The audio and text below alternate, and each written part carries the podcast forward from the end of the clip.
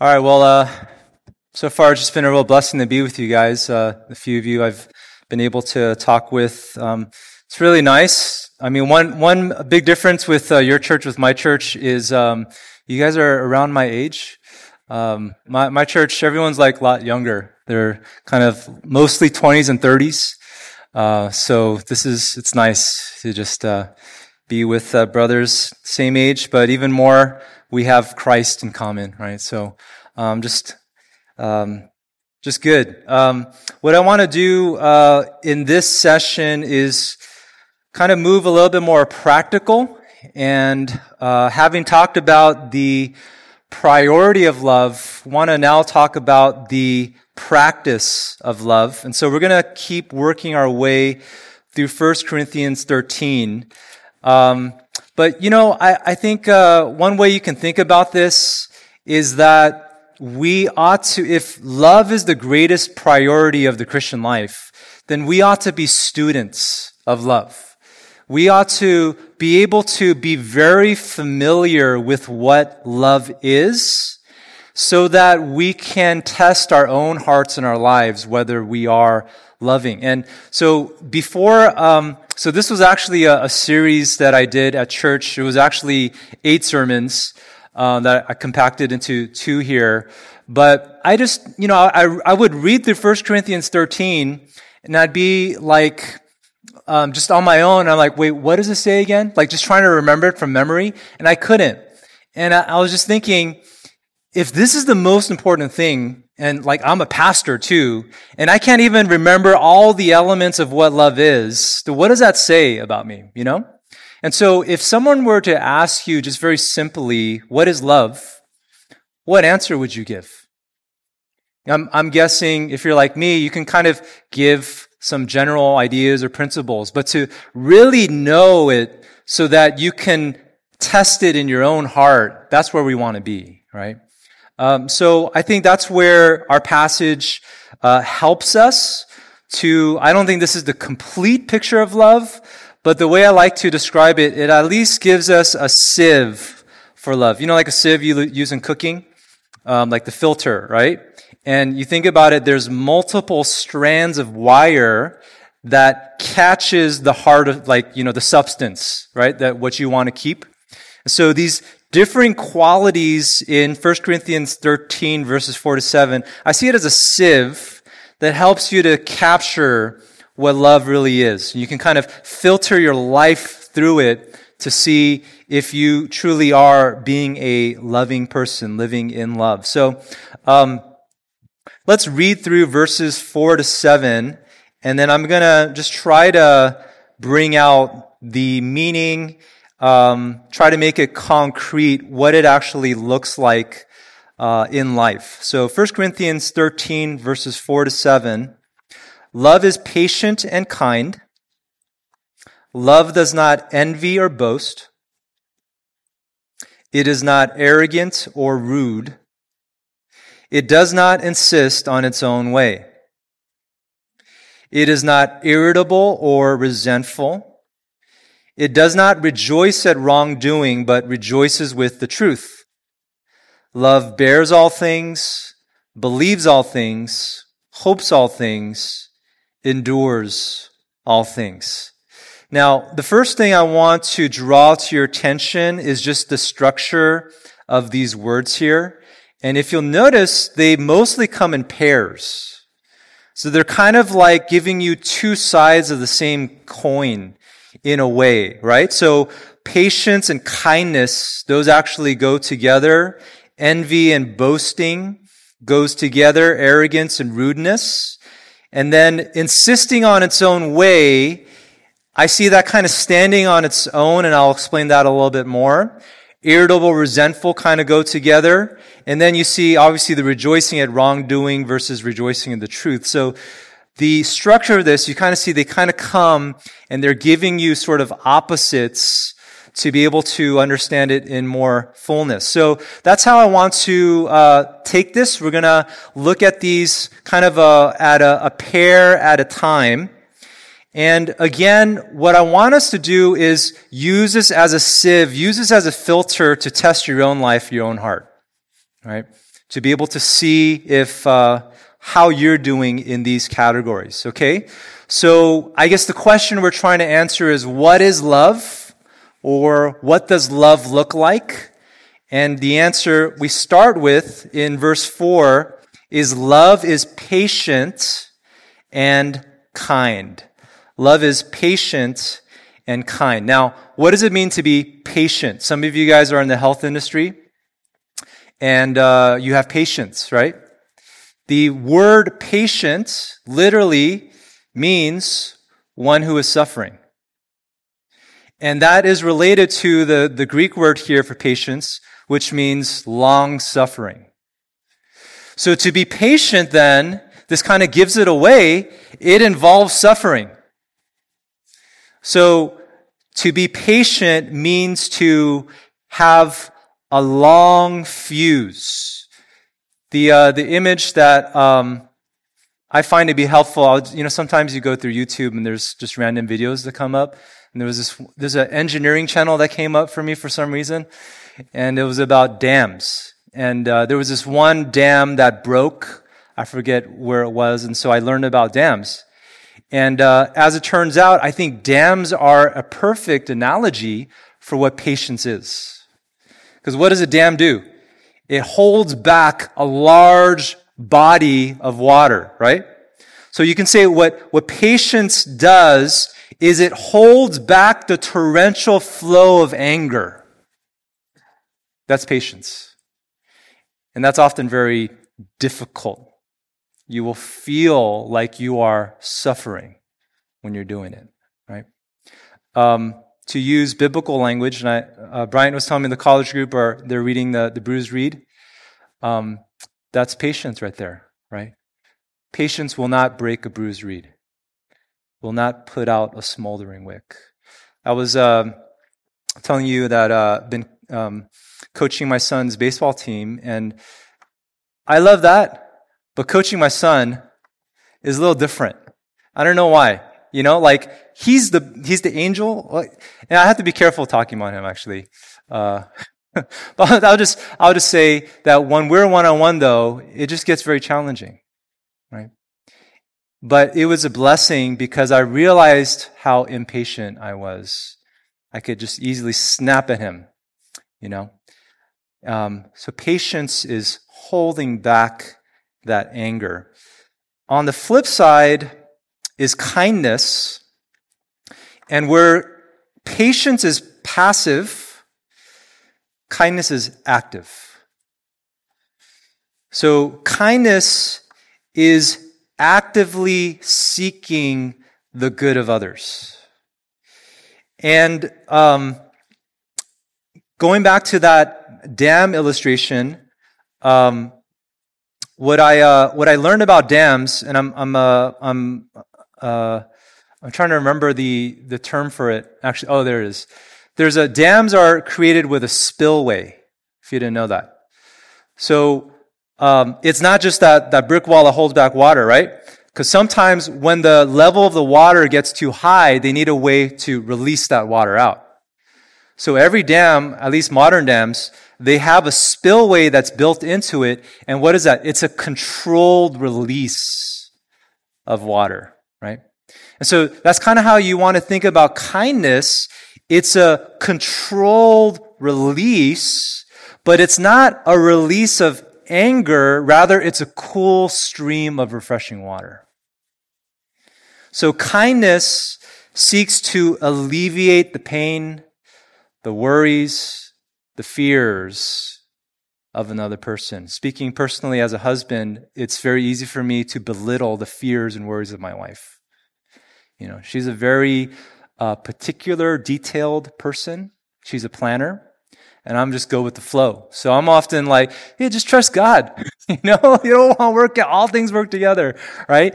And and I'm I'm I'm right in a sense, but I'm not being kind because I'm belittling her fears and her worries, right? Rather than being a, a cool stream of refreshing water. And you know, I, the longer I'm married, been married uh, 15 years now, no, 16 years now, uh, I realize the truth in the statement, happy wife, happy life. You know, it, it really, what that is simply saying is be kind to your wives. And that's very biblical, right? And it'll end up being a blessing to you, but that's not the only reason why we do that, right? It's just, this is being like Christ, uh, being a cool stream of refreshing water. So, uh, kindness and patience are two sides of the same coin. In some ways, I guess you can say patience is having a tough skin, and kindness is having a soft heart. And what should guide both of them as we think about the Lord is the motivation for both when we think about the Lord. You think of Romans 2, talks about his kindness. What does it do? It leads us to repentance, right? And even in, in there, that passage, he also talks about patience as well. Um, and so,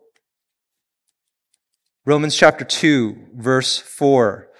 Or do you presume on the riches of his kindness and forbearance and patience, not knowing that God's kindness is meant to lead you to repentance?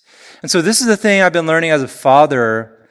There were seasons when I would sort of um, just get angry at my kids. And in my mind, it was righteous anger. And I think a lot of times it was because I was justified. They were, they were sinning in some way. And so I felt justified in my anger. But the longer I meditated on Romans 2 and I just thought about the way that the Lord treats us, his method is not usually through anger. Right? That's, that's usually like kind of like final straw. Right? His method is usually one of kindness and patience. And that's the harder route. That you have to play the, the long game to do that, right? But it's basically what our Lord said, treat others the way you would have them treat you. And so in coaching my son, it'd be very easy for me to just, why aren't you listening to me? You know, and just kind of get up on him. But what I've learned to do is I need to actually treat him the way that I want him to treat me. So if I expect him to respect me, then I need to respect him. And even more than that, though, is so I hold back my anger and I give a steady flow of refreshing kindness. And that even comes out in the tone of my voice. Right? And that, you know, sometimes, especially if you have young kids, it, you, you sort of forget how young they are you know, because you live with them all the time and you kind of like treat, like, you treat this three year old like they're 21. You know, and you expect them to act like a, an adult. At least that's, that's what I've done, you know? And I just kind of, kind of oh, they're, they're a little kid. And I, I need to treat them as such with, uh, with gentle kindness. So, um, so two sides of the same coin looking for that same goal, which is what? It's really this is a child who needs to know the grace of God to come to Christ. You know, as a pastor, there's a thing called like PK syndrome, right? Pastor's kid syndrome, where it's like the, the kids, they grow up and the, the pastor's sort of like this godly man in the, the eyes of everyone else, but in home they know what's, what, who he really is, you know? Um, I forgot why I brought that up. But just confession time here. um, I guess I, I don't want that to be the case, right, in my home. It should always be my dad treated me a way that the way that God treats us, always with patience and, and kindness. All right. So um, I have to try to watch my time. There's a lot to go through here, but that's the that's the first is uh, patience and kindness. Um, the second uh, two qualities that come together is uh, is envy and boasting. Envy and boasting. The the word for envy here is actually you would you could literally translate it as zeal. That would be the literal translation. It's zeal. So zeal can be a good thing, right? Um, if you didn't know, the word jealous is actually related to the word zealous. So jealousy is zealousy. It's a zeal. And that can be a good thing. It can be a bad thing, right? Like Paul, it says he was jealous for the Lord. That's a good thing. The Lord is jealous for us. That's a good thing. He's zealous for us. But the zeal that is here described as envy, it's a zeal for self. That's what it is. It's a zeal for self that often leads to a sense of insecurity, inadequacy, and the net result is it often will mourn the success of others rather than rejoicing in it. So the success of others makes you feel inadequate rather than celebrating in that. And I think the, the perfect example of, uh, of envy is King Saul. I, uh, King Saul ministers to me a lot in a negative way. Um, because you, you think about his life. Um, I was talking to someone about imposter syndrome in the break. You know, like musicians, they have this imposter syndrome where like you never, no matter how good you get, you never feel like you're worthy to be call yourself a musician. And, and this was King Saul. He had everything going for him, right? He was the, the tallest. He was probably the best looking. He was the most qualified person to be king. And yet he always had this sense of inadequacy. So in 1 Samuel 15, it says he was small in the eyes of men, even though he was the tallest, right? And that Inadequacy led him to all kinds of jealousy. When people were praising David, he felt threatened, right? And so he even ended up trying to, to kill uh, David. Um, but what was it? It was really, it was a, was a zeal for himself that led to that sense of inadequacy. The, the flip side of envy is boasting. And uh, if envy is feeling too small, boasting is making yourself too great. So boasting is vaunting yourself, right? It's, it's exalting yourself. It's doing things to be noticed by others. Um, and that's what Saul did as well, right? Like there was a situation where Jonathan, he won a war. He defeated the Philistines. Guess who took the credit? Right? Saul took the credit. Right? He's just kind of always looking. Even in that situation where uh, Samuel confronts Saul in 1 Samuel 15, and he says, The Lord's going to take away your kingdom. And then, and then Saul's like, okay, just, can you come with me and, and like, just make me look good in front of everyone before you leave? Like, his just mind was consumed about looking good in front of people. This is the, this is the boasting. And so what you see that like both of them, they're driven really by the same problem, kind of different manifestation of the same problem. And it's basically pride, which is a self-centered frame of mind. And I, I think what that pride does is it leads us to kind of play this game. And this is my theory. I think everyone is playing a game called pretend not to be weak. I feel like everyone's playing that game. Some, some people may be less than others. They're just sort of, they're free to be themselves. But I think everyone has this sort of sense of inadequacy.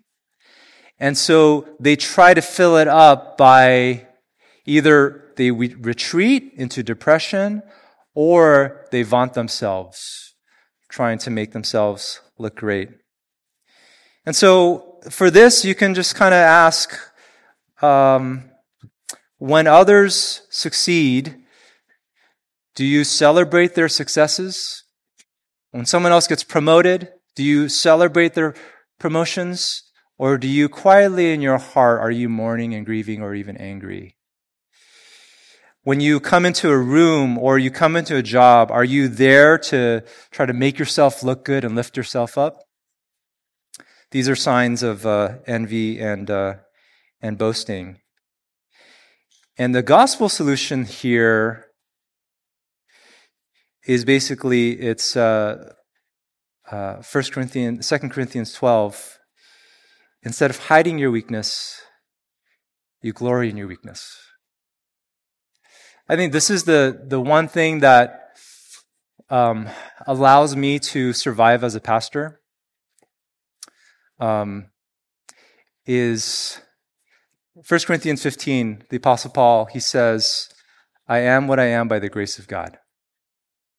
And in that passage, well, let's look at it real quick. 1 Corinthians 15, just a couple chapters down.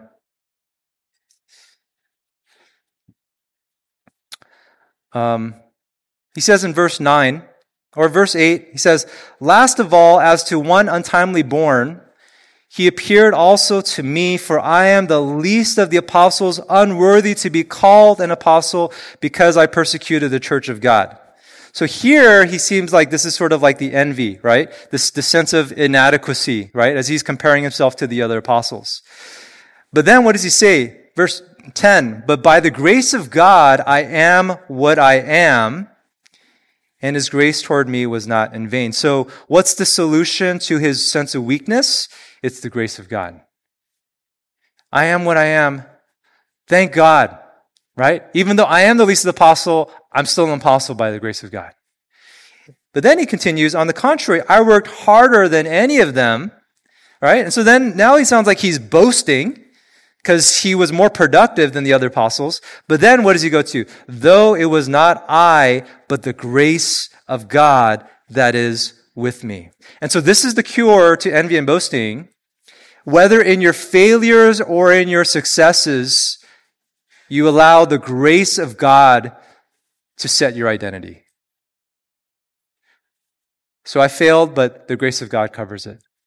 And I succeeded, but it was only by the grace of God. That's what keeps me afloat in ministry. It, it sets me free from all the expectations of people and my own failures. Right? So there's envy and boasting.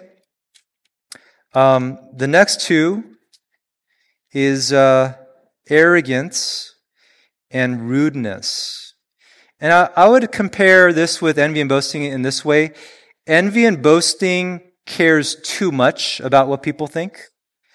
Arrogance and rudeness cares too little. So that's kind of, they're the flip sides uh, of each other. And this is what, if you've ever read uh, C.S. Lewis's chapter on pride in Mere Christianity, if you haven't, highly recommend that. It's one of the most insightful reads on pride. The thing he says about pride is there's a form of pride that is concerned about what others people think, uh, what other people think about them. But the darkest form of pride is when you could, when you could care less. That's the darkest form of pride. When you don't even care. And it's manifested in arrogance and rudeness. What's arrogance? Arrogance literally means puffed up. And I, I take arrogance is like, it's basically uh, seeing yourself larger than you really are. So arrogance manifests itself in my life when I think I know everything and I have nothing to change. And that's often the problem in our arguments, isn't it? Right? Like, I'm right. I'm always right. Um, and this is the, or put it another way, you're never wrong. So arrogance will manifest itself. Um, I guess you can just ask this question. Um, when was the last time you said I was wrong? When's the last time you told your wife I'm wrong? When's the last time you told your, uh, you asked for forgiveness? Uh, eye-opening moment for me in ministry was um, I was uh, I was teaching through something. I think it was like instruments in the Redeemer's hands. We are going through like biblical counseling and stuff. And then I shared this one incident about I was at the Burbank Mall and then um, I was about to go into a parking spot, and then someone stole my spot. And I was just kind of confessing how that made me so angry. And then uh, someone came up to me after that, and they were like, Thank you for sharing that, Pastor. Um, because I think that's the first time I heard you admit your weakness.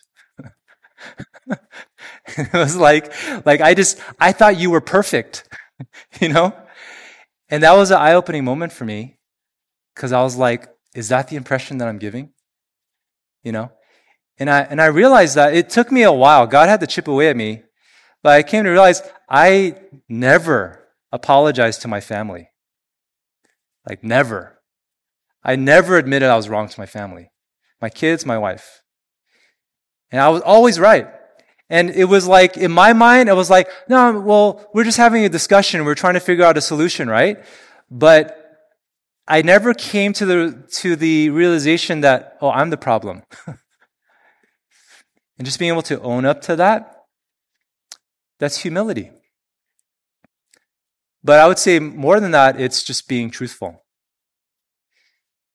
And what I was actually in reality was I was arrogant just puffed up in my own mind, blind like the Pharisees, a log in my own eye, so unable to see uh, and unable to see it, you know. So, when's the last time you said, I was wrong? I'm sorry. Will you forgive me? These are tests. Um, rudeness is really the expression of not caring what other people think. So, you know, we, we all, we, we can understand this. Like, you know, if you're, if you're passing gas in front of people and burping, that's the ultimate example of rudeness, right? Because you just don't care. And you do that in other ways too, in more subtle ways. When you, the way you say things, your humor, what you joke about, if you just say whatever you're thinking, that's a form of rudeness. You don't care what other people think. But I think the, the root to all of these attributes here that we've seen, the envy, the boasting, the arrogance, the rudeness, it really comes to this phrase that I think it stands on its own, which it does not insist on its own way. And I think that is really the issue that is at the center of a lot of our conflict and a lot, a, lack of our love it's just we want to do what we want to do. We want it our way. We just insist on that. And so it's a, it's a, this, this self-centeredness. It's, but I think it, it's related to a self-sufficiency. And I think that was kind of a big part, part of my problem. Like I'm a DIY type of guy. Like instead of like calling someone to fix something, I like to just fix it my, myself, you know? And such is like my whole life. I've become very self sufficient, and that's a form of pride. You guys know who Ernie Johnson is? He's the like the sportscaster. Um, uh, he has a, a, autobiography. He's a Christian, actually. Uh, really good. And he was saying the way that he came to Christ was he was talking with his pastor. His pastor evangelized him. And uh, he asked him this question. He said, Who's the provider in your life? And at that time, Ernie Johnson just naturally said, I am. But what he should have said and what he came to realize is, No, God is. Right? God is the provider in my life. So a lot of this arrogance, a lot of the envy, a lot of the boasting, all these are manifestations of pride, which you can bring it back to perhaps this sense of self-sufficiency. I am the master of my journey. It all depends upon me. Um, rather than recognizing that uh, it's, it's the Lord. And then self sufficiency often leads to self righteousness. Um, there's that incident where um, it's in Luke 7, where um, Jesus comes into a Pharisee's house. And then uh, basically he was rude to Jesus. Like normal custom is you, you, you have the feet washed and you provide some ointment for the hair and, you know, you, you're hospitable to the guests. The Pharisee didn't do any of that. So he treated Jesus very rudely. And then this uh, sinful woman comes and, and wipes Jesus' hair with her tears, right? And then, and so the Pharisee's like, do you know, like, what kind of woman that is? And what is the point that Jesus make, uh, in that situation? He says, he who is forgiven much loves much. I came to your house, you didn't do anything for me. And here's this woman. She's, she's washing my feet with her hair and her tears. You know what that means? She knows how much she's been forgiven. Right? As opposed to you, basically, you're a self righteous prick. So that's where a lot of our arrogance, our boasting, our envy comes from. We're self righteous. Right? And it comes back to the, the message that uh, the first one, right? Just never forgetting that God is a consuming fire. Yet for some reason, He loves us. How much has He forgiven us? That should squash all the pride, all the arrogance. The next two qualities is uh, not irritable or resentful. Uh, the word irritable literally means sharp.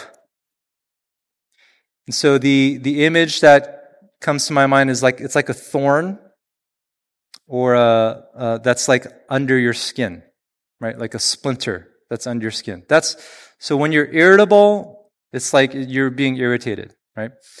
Um, and then resentful is literally, it's an accounting term. So it's, it's keeping a record of wrongs. And I see these going hand in hand. This is, this is kind of the way I um, realize it works. One day I was out in my backyard playing basketball with my son. And then uh, we have a lot of like uh, spiders in our backyard because we're right by the river. So there's like spider webs. So I thought there was like a spider web in my hair. So I was like, oh, what is that? And then all of a sudden, like something pricked me. I realized it was a bee. And then I like totally freaked out. And I was like screaming like a girl. And then, and then I realized Isaiah, my son was there. And so I, like, I manned up. You know, I was like, oh, you know, got stung by a bee. you know, um, and so, um, I took the stinger out, but, um, I don't think I got it all out. Right. So it kept irritating me for like a week. And so it was like at the end of the week, I realized, oh, I think it's still in there. I got it out. Then it was good, right? I think we often become irritable.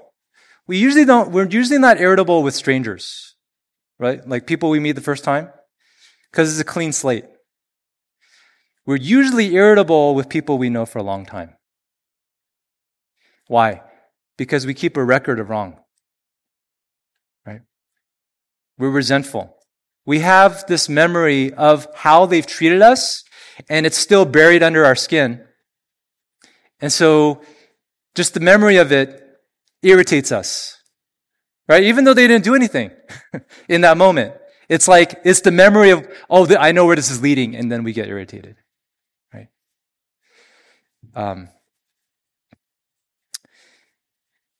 Jesus, he said in Matthew 18, How many times do you forgive your brother? Not seven times. It's 70 times seven, right? If we truly understood the gospel, we should have all those thorns just cleaned out, right? Just all cleaned out. No record of wrong.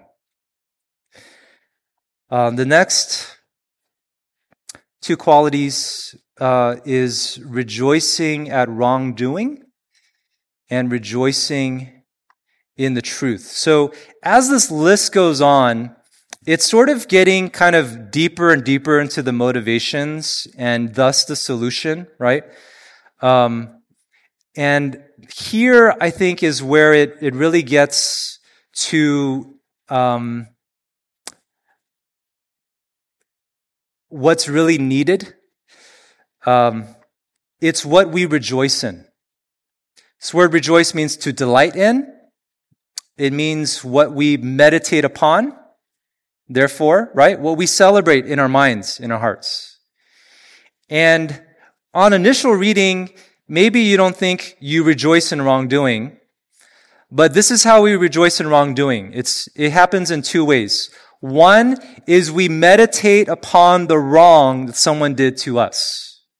This is tied to the resentfulness, right? So whatever they did wrong, we have it on replay. And we want to see it from every single angle and we rejoice in it. Oh yeah. I got him there. I got him there. I got him there. I got him there. You building this case, right? To show how this person is wrong in every single angle and you're delighting in that. Because you have your case, you can destroy them.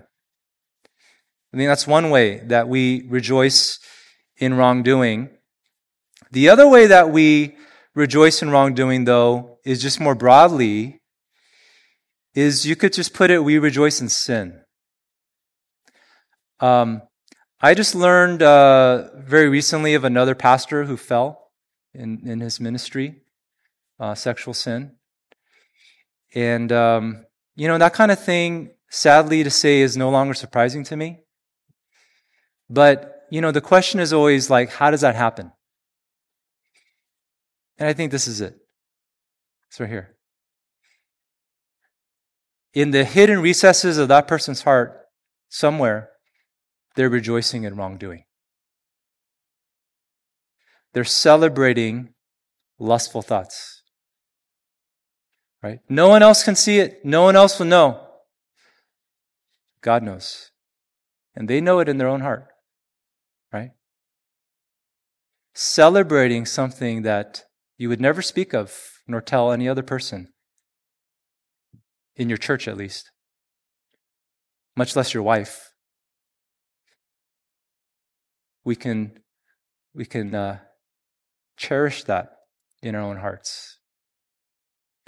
So this really gets to the, the issue. Why do we have conflict with other people? James 4 tells us very clearly it's the passions in your own heart.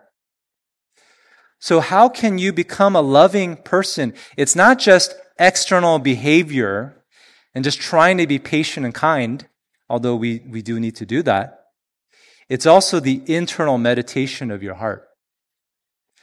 Are you secretly rejoicing in wrongdoing? I was just uh, on my drive here. I was just kind of um, somehow like a movie popped into my mind. I was like, oh yeah, I think that'd be a good movie to watch with the kids. And then I, and I thought of the actor who was in that movie. And then I connected it with another movie he was in that's kind of like illicit with some like, you know, illicit scenes. And then all of a sudden I found myself delighting in that scene. These are the moments, right? We rejoice in wrongdoing. And that's maybe a common struggle for men, but also with the anger, right? Just kind of thinking about people who might make us angry. And you build your case against that person, thinking about all the ways that they did you wrong. God tells us, do not rejoice in wrongdoing. What do we do instead? We rejoice with the truth. Instead of dwelling on that movie and this supposed delightful experience I would have with a woman I ever met, thinking about the truth of the joy of, of my own wife. As the Proverbs talks about, right? Being satisfied with my own wife. That's the truth that God has blessed me with. Right? The, the, the joy that I can have in my relationship with her, far greater than any brief moment with some other women uh, would. It's just ridiculous. Feed your mind with, with the truth. As much as a, a person may have hurt you, think about the truth of how many good memories you've had with that person. See not just the wrong, see all the good in that relationship. But even more, we focus on the truth that is in Jesus Christ. Right? He is the truth. And we're led to that truth through, through the Word of God, right? Which is the gospel of truth. And so I've been meditating on uh, just the phrase Martin Luther he has about the external word. Talks about that. The external word. Sometimes we're so drawn into our internal subjective thoughts and feelings. We need to be come out of that and focus on the external word, the truth, the objective reality that puts us on the solid foundation. That's what we need to meditate on, right? We delight in that. We rejoice in that. And that, it takes work. You know, much easier when you're tired, especially to just kind of, just, uh, you know, kind of just get your phone and just watch whatever feed, you know, watch, read the news, uh, you know, just, oh, I just want to relax. That's a lie. What are you filling your mind with? That's not truth. That's worldliness. Fill your mind with the truth of the gospel of Jesus Christ, right? That God is a consuming fire and you deserve his wrath, but he's a God of love who's taken that wrath for you on the cross. So you've been forgiven, you're free. Right? You're free. One part in First John I didn't talk about that I was meditating uh, on this morning that I love is perfect love dries off fear. Right? Because there is no judgment. There's no punishment in love. Like this is this is the truth we need to celebrate, right? Like when especially as men, right? We can feel all this pressure to perform in life, right? Because we got to pay the bills. But and with, that, there's like this, this pressure to please people. But all that pressure is gone. All that fear is gone. Because Jesus, he, he, he removed all the judgment. Right? So there's no more fear. This is the truth, right? We need to meditate on. So just always having the, the scriptures in your mind, the external word in, in your heart, right? Like with, with Psalm 1, when you meditate it on a day and night, you're like a tree that is firmly planted by streams of water.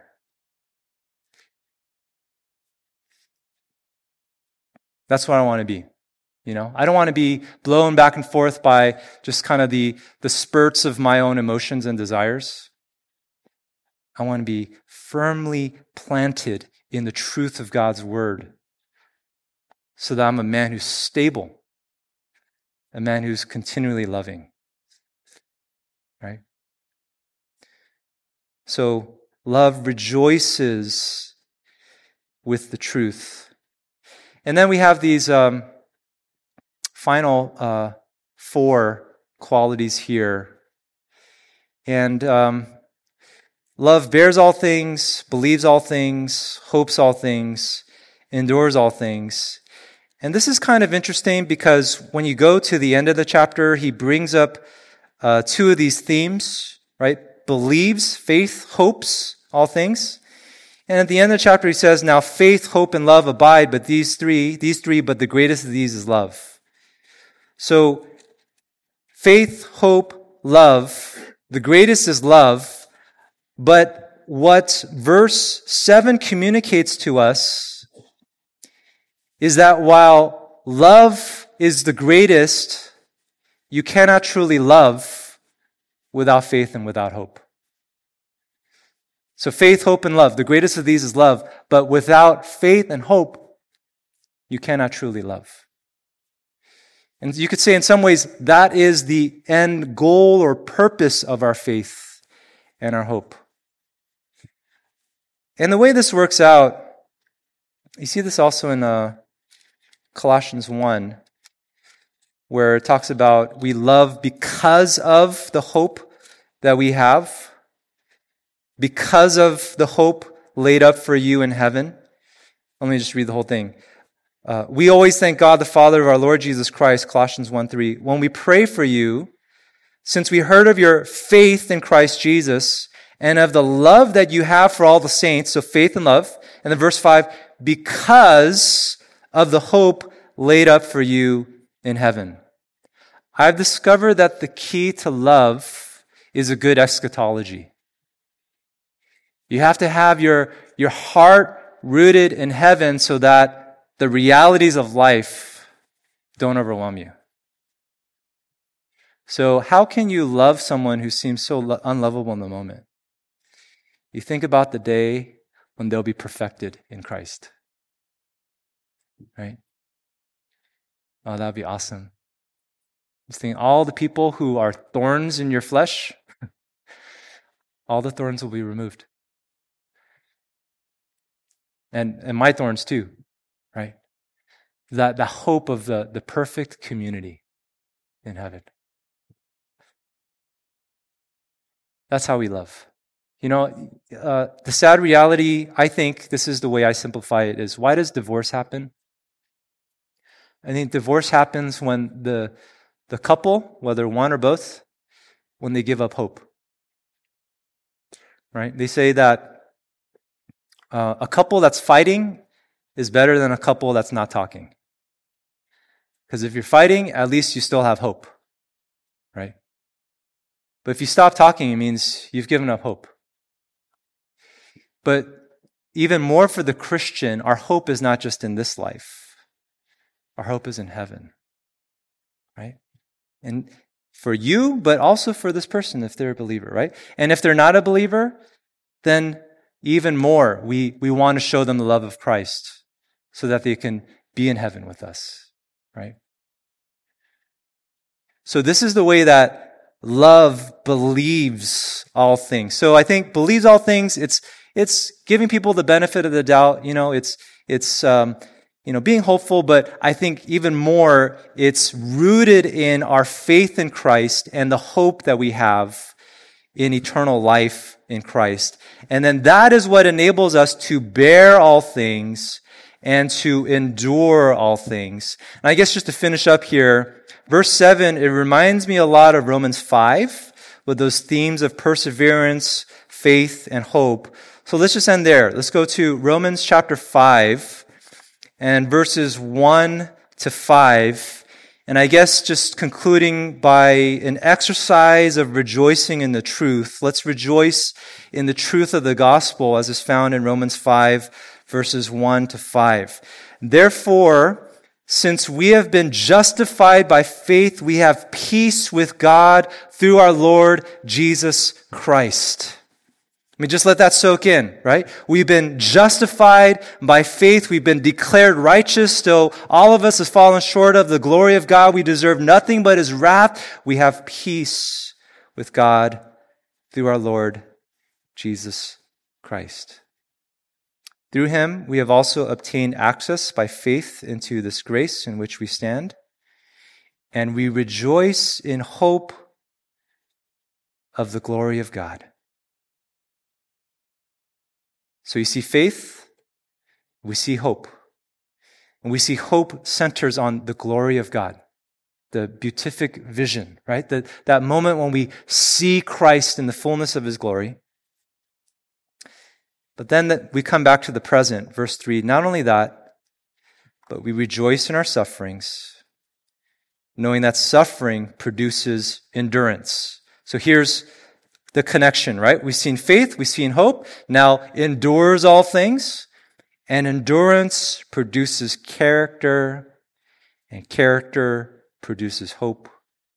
And hope does not put us to shame. Why? Because God's love has been poured into our hearts through the Holy Spirit who has been given to us.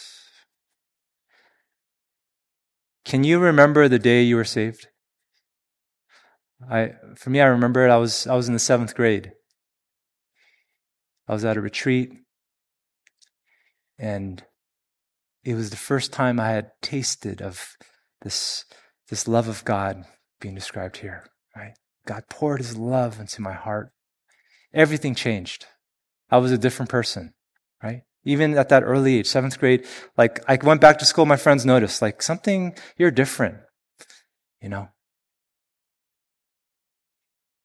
Yeah, I was different because I had tasted the love of God.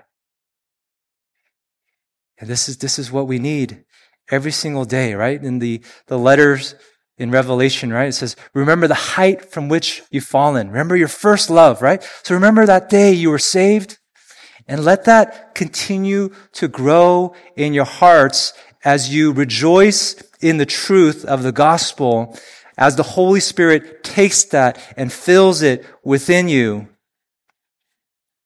so that we can then rejoice in our sufferings because we know that it leads to endurance, character, and the hope of eternal life.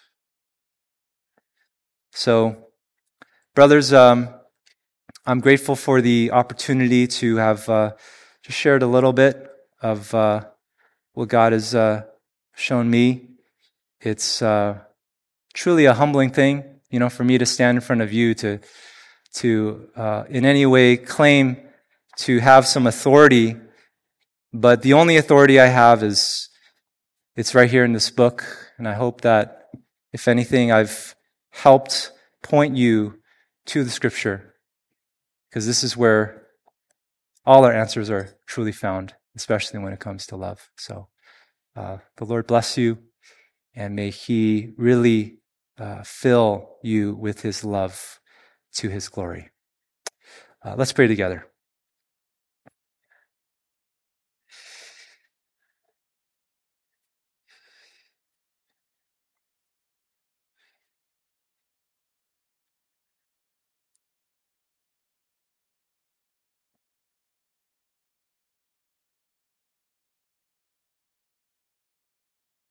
Lord, we are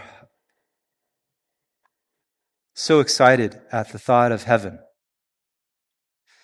the thought of glory,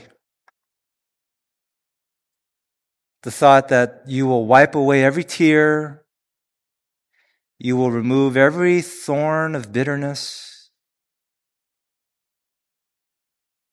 you will sanctify every relationship and we will be in perfect peace with one another because we are at perfect peace with you. Because we can even see the face of our Lord. What a day. What a eternity that will be, oh God. And so we are so grateful that you've given us that living hope. And we're grateful you've given us your living word. We thank you, you've given us your living spirit within us.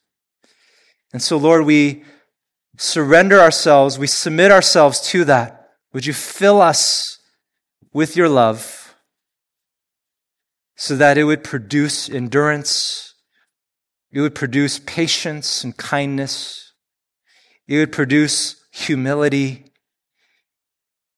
and we so that we would just we would we would never have enough, always wanting more and more of the truth, O oh God. That is our heart's desire until the day we see you in your glory. So thank you, Lord, for this time. We pray this in Jesus' name. Amen.